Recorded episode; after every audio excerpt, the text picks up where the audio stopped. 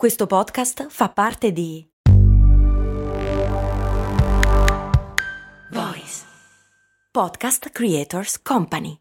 Mom deserves the best, and there's no better place to shop for Mother's Day than Whole Foods Market. They're your destination for unbeatable savings, from premium gifts to show-stopping flowers and irresistible desserts. Start by saving 33% with Prime on all body care and candles. Then get a 15-stem bunch of tulips for just $9.99 each with Prime. Round out Mom's menu with festive rosé, irresistible berry chantilly cake, and more special treats. Come celebrate Mother's Day at Whole Foods Market. I mondiali scandiscono i tempi della nostra vita, diceva il più bravo di tutti. Hanno rappresentato la passione per il calcio nelle prime edizioni, tra gli anni 30 e gli anni 50, e pian piano, con i decenni, sono cresciuti insieme alla società mondiale, seguendone pregi e difetti.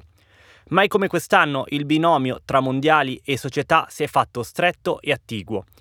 In un momento in cui l'umanità sta provando a uscire dalla più grande pandemia da più di un secolo, mentre la guerra torna a bussare alle porte dell'Europa dopo l'invasione russa all'Ucraina, mentre il mondo continua a scaldarsi sempre di più, facendo del problema climatico un'emergenza assoluta, in grado di avere impatto sulla vita di milioni di piante, specie animali, esseri umani, mentre tutto questo succede, i mondiali di calcio vengono ospitati da un paese minuscolo, senza alcuna tradizione calcistica, giocato in inverno e con la quasi certezza che alla base di questa assegnazione ci sia stato un grosso giro di corruzione che non riguarda soltanto la FIFA ma anche gli stati nazionali.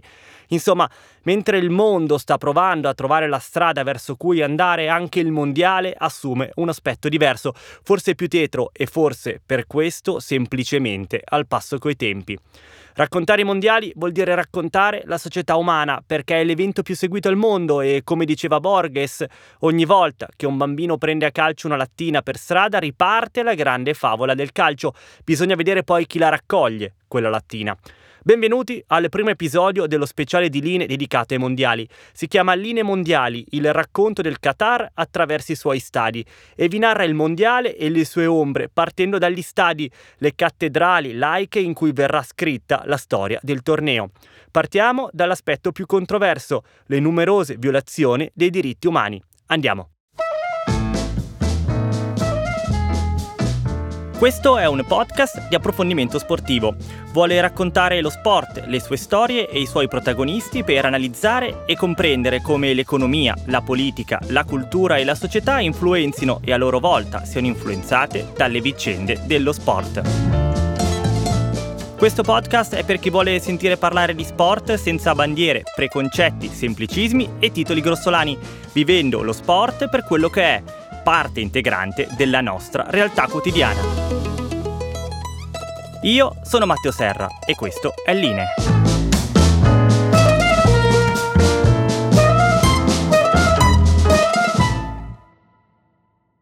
«6.500.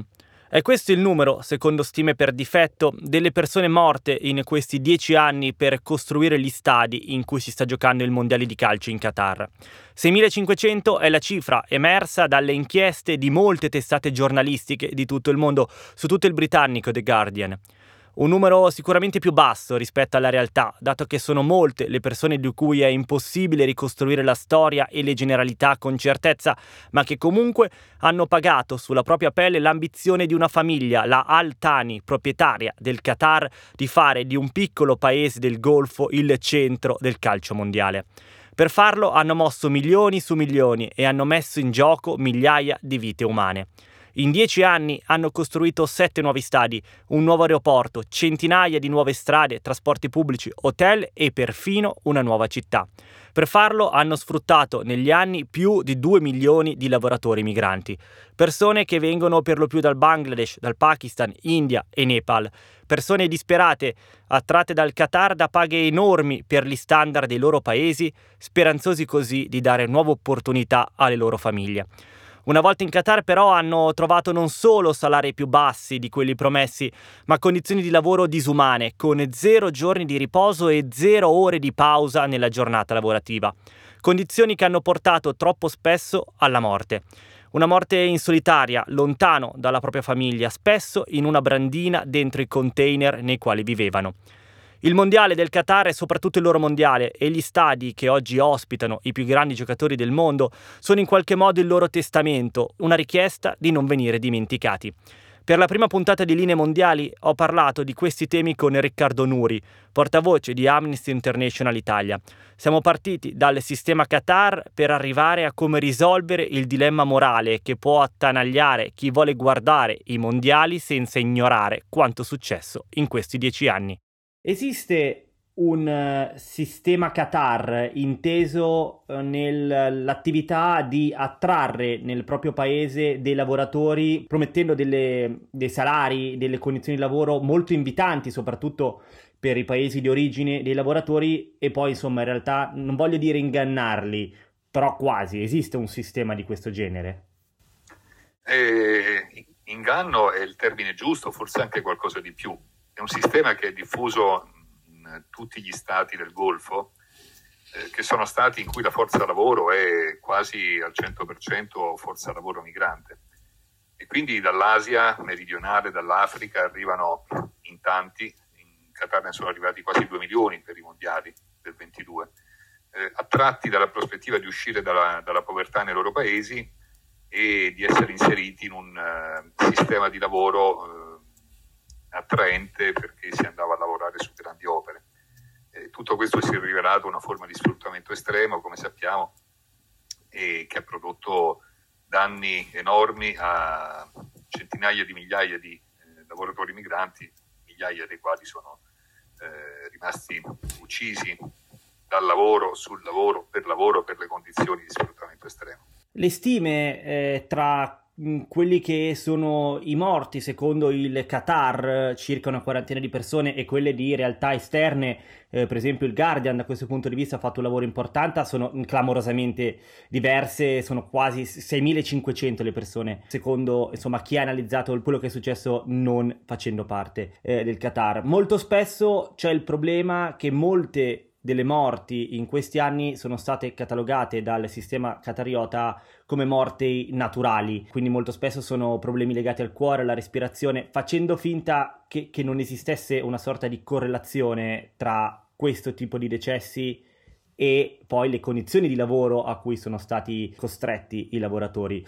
Eh, cosa possiamo dire da questo punto di vista? È una narrazione vorrei dire che nega del tutto, ma che minimizza in forma estrema un fenomeno, perché insomma aver negato i numeri intanto e poi aver negato le circostanze della morte ha prodotto un risultato terribile, ovvero la mancanza di risarcimenti eh, per famiglie che già si erano indebitate perché una persona del, del, nucleo familiare andasse a lavorare in Qatar e si sono ulteriormente indebitate per eh, celebrare i funerali. Centinaia se non migliaia di persone siano improvvisamente morte di infarto, essendo persone di sana e robusta costituzione, giovani o comunque persone sui 40 anni, è semplicemente incredibile. Ci sono studi medici, eh, scientifici che hanno analizzato i tassi di mortalità di lavoratori catarioti e lavoratori migranti in un determinato periodo e le percentuali di morte dei secondi sono praticamente più, più del doppio. Quindi è evidente che ci sono stati molti morti sul lavoro è evidente che non sono state fatte autopsie indipendenti, è evidente che quei certificati con su scritto problemi cardiocircolatori non vogliono dire nulla perché in molti muoiono di infarto, ma bisogna capire poi qual è la causa. La causa la ritroviamo nelle condizioni di lavoro con temperature estreme, senza giorni di riposo, senza turni di riposo all'interno della giornata, eh, nelle condizioni alloggiative fatiscenti in cui persone stramazzavano nei loro nelle loro brandine, sui loro materassi dopo giornate e giornate di lavoro senza riposo con temperature eh, intorno ai 50 gradi. Ecco, è un patimento, una sofferenza che non riguarda soltanto i lavoratori in prima persona, ma come giustamente dicevi anche le famiglie. Eh, lo hanno raccontato molti giornalisti in giro per il mondo, l'avete raccontato voi di Amnesty. Molto spesso eh, le famiglie non erano al corrente di, di nulla eh, non, non, solo non sapevano le reali condizioni in cui i loro cari stavano lavorando in Qatar, ma spesso eh, vengono a sapere dopo e anche magari per via traverse della morte dei loro cari. Un, un sistema che insomma fa pensare che forse chi faceva e chi gestiva i lavoratori sapeva di avere qualcosa da nascondere. non c'è dubbio. È evidente che soprattutto dal 2010 al 2017 sul Qatar c'è stato il silenzio più completo ed è lì che sono avvenute la maggior parte eh, di queste morti e, e, tutto il resto di sfruttamento estremo. Poi nel 2017 è stato avviato un timido processo di riforme che qualcosa ha fatto, ma poi si è arenato. È stato introdotto un salario minimo, sono aumentati i turni di riposo nelle giornate più calde, eh, è stato abolito sulla carta quel sistema del kafara che praticamente rendeva il lavoratore proprietà del datore di lavoro, ma di fatto esiste ancora. Eh, è stato istituito un fondo per risarcire, ma ne hanno beneficiato percentuali irrisorie, un uh, comitato per le controversie sul lavoro che ha prodotto poco e nulla e, e soprattutto, come dici tu, eh, non arrivavano le rimesse a casa e quindi c'era il primo problema dei salari non versati e poi non arrivavano più notizie.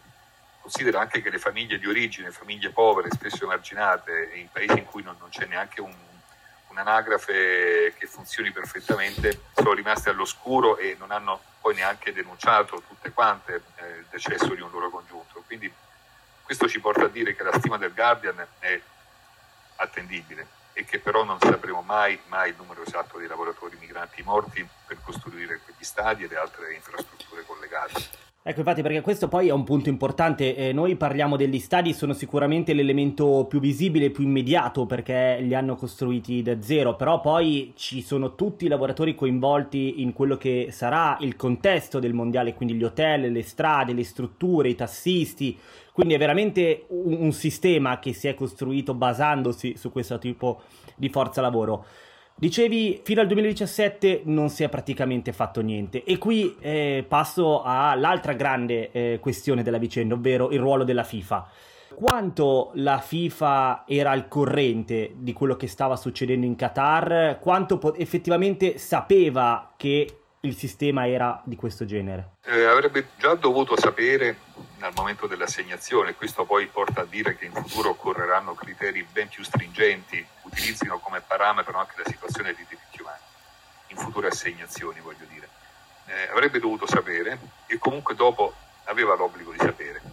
Eh, la FIFA sotto Blatter ha ignorato semplicemente il problema eh, sotto Infantino si è affidata al Comitato Supremo, cioè il Comitato Organizzatore, che ha raccontato che tutto andava bene. Quindi c'è stato un, omesso controllo. Ed è per questo che poi Amnesty International ha chiesto ufficialmente alla FIFA di istituire un fondo di risarcimento di 440 milioni di dollari per risarcire tutti i lavoratori che hanno subito danni e le famiglie di quelli morti. Eh, ora è proprio in questi giorni che si decide. Eh, attendiamo ancora dalla FIFA una risposta, se questa risposta arriverà saremo contenti perché vorrà dire che alla fine un minimo di assunzione di responsabilità ci sarà stata.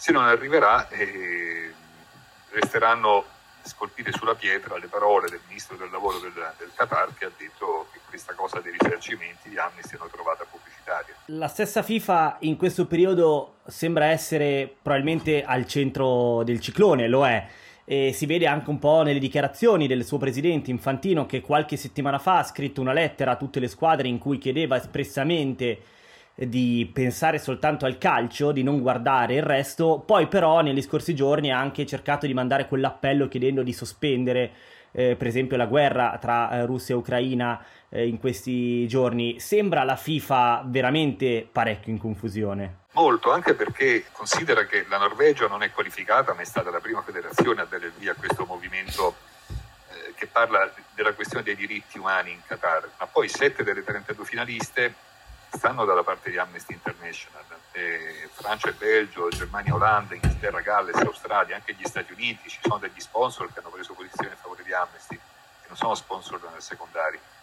Quindi è evidente che mh, il tema eh, la FIFA doveva toccarlo. Ora, se questa richiesta di una tregua calcistica, perché non possiamo chiamarla olimpica, eh, è stata fatta sinceramente, bene. Eh, io ho l'impressione che dovendo comunque tirar fuori qualcosa che avesse a che fare con i diritti, si è scelta una soluzione, come dire, buona per tutti, eh, però manca la risposta ancora all'appello di Amnesty International, cioè i, lavoratori migranti vanno risarciti e se questo non verrà fatto la FIFA lascerà una brutta eredità su questi mondiali.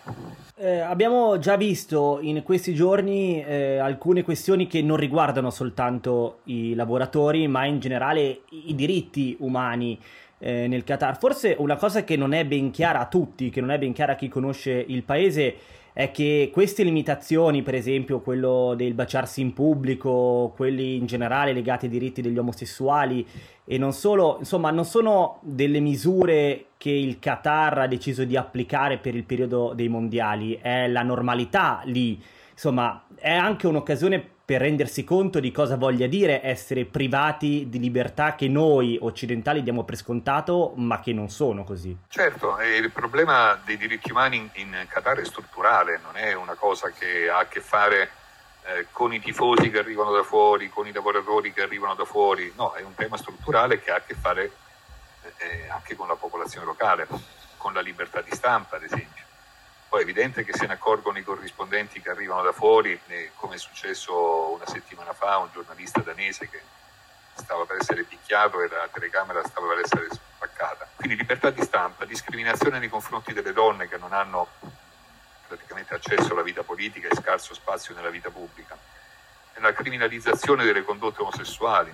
E su questo tema, eh, che è diventato una vera e propria ossessione per le autorità catariote, tant'è che ogni giorno quasi rassicurano, state tranquilli, venite, non c'è problema, però fatevi le vostre cose nelle camere d'albergo perché quando ne uscite fuori dovete comportarvi in maniera sobria. No? Io penso che in, questi, in, queste settimane vedremo di nuovo questi temi all'attenzione ed è un bene che, che i mondiali siano utilizzati per far uscire fuori questo lato B. No? Poi c'è anche il lato C di cui non si parla, le 180.000 lavoratrici domestiche, migranti a loro volta, che sono trattate in maniera indegna, invisibili perché oltretutto non stanno in luoghi pubblici. Non è l'addetto alla security che sta fuori, lo vedi, suda, gronda sudore perché sta con una divisa sotto il sole senza neanche bere un goccio d'acqua e già quello è gravissimo la lavoratrice domestica che è picchiata, presa strappata per eh, i capelli, presa a sputi, a calci dalla datrice di lavoro, non la vediamo, che però c'è. Adesso per le prossime tre settimane il Qatar sarà il centro del mondo, tutti gli occhi saranno puntati su questo piccolo paese del Golfo, poi però a un certo punto i mondiali finiranno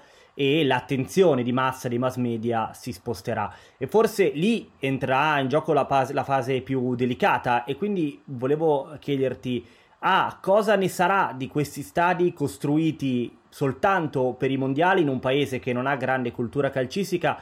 Eh, c'è il rischio che queste strutture diventino delle, letteralmente delle cattedrali nel deserto e B c'è il rischio che magari in queste settimane il Qatar faccia finta di essere un paese un po' più libero e poi presenti il conto alle persone di lì eh, o ad altri, magari impedendoli di tornare una volta terminati i mondiali? È possibile tutto questo. Intanto gli stati ci hanno raccontato che saranno smontati perché sono stati fatti un po' come i Lego, altri saranno riconvertiti a spazi pubblici, però nel 23 ci sono i campionati di calcio asiatici in Qatar, quindi gli stati serviranno anche a quello.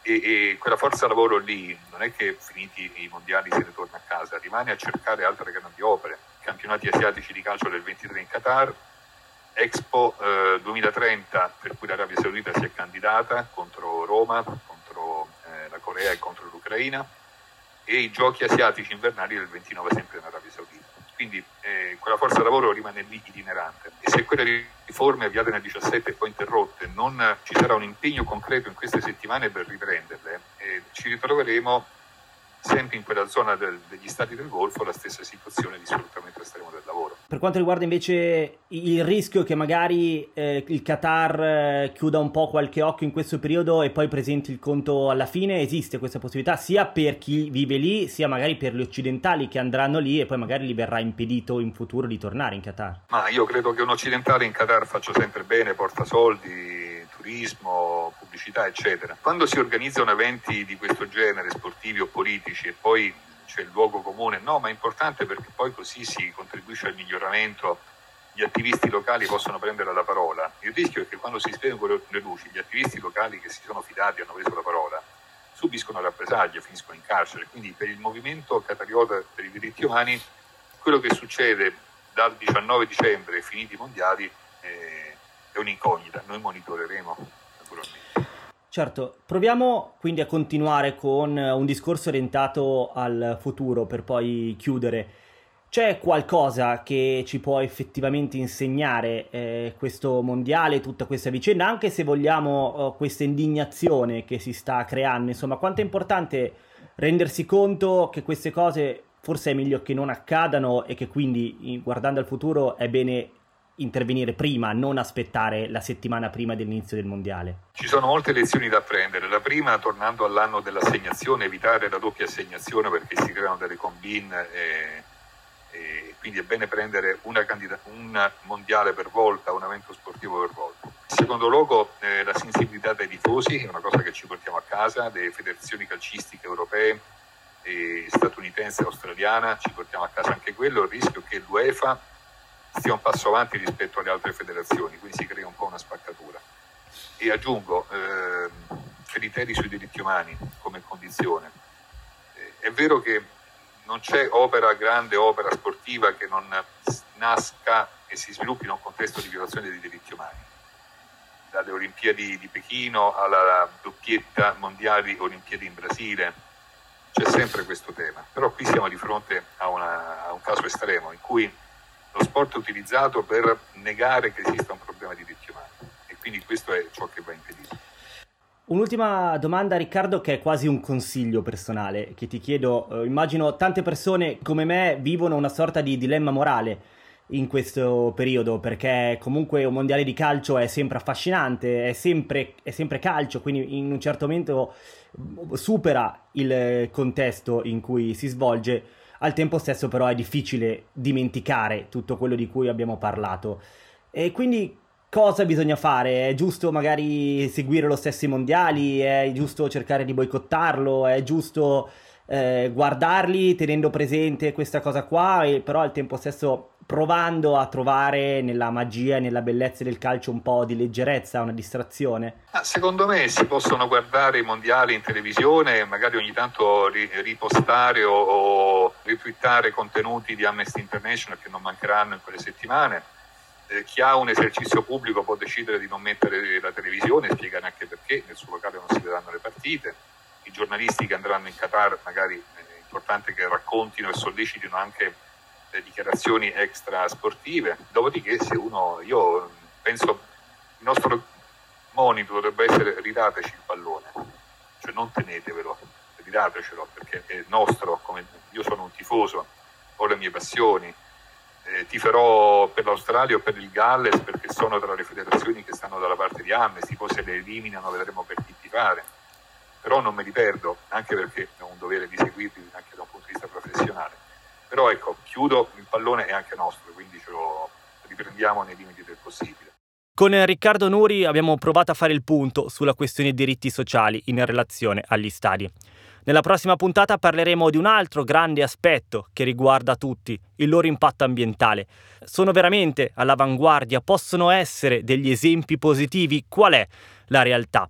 Tutto nella seconda puntata di Linee Mondiali, il racconto del Qatar attraverso i suoi stadi.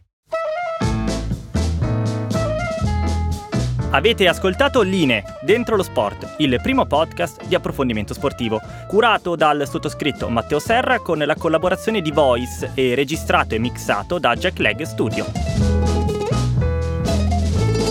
Potete seguirlo su tutte le piattaforme streaming. Per commentare la puntata o scrivere dei suggerimenti e consigli potete seguire la pagina Instagram Line Podcast o scrivere all'indirizzo mail linepodcast.gmail.com. Con questo è tutto, vi saluto e vi do appuntamento alla prossima settimana. Vacanze in Sicilia o in Sardegna. Con i traghetti GNV viaggi in relax, porti tutto quello che vuoi e ottieni super vantaggi. Col nuovo programma Fedeltà MyGNV accumuli punti viaggiando, ricevi un cashback del 20% e tanti sconti a bordo. Non c'è modo più conveniente per andare in vacanza. Scopri i dettagli su gnv.it.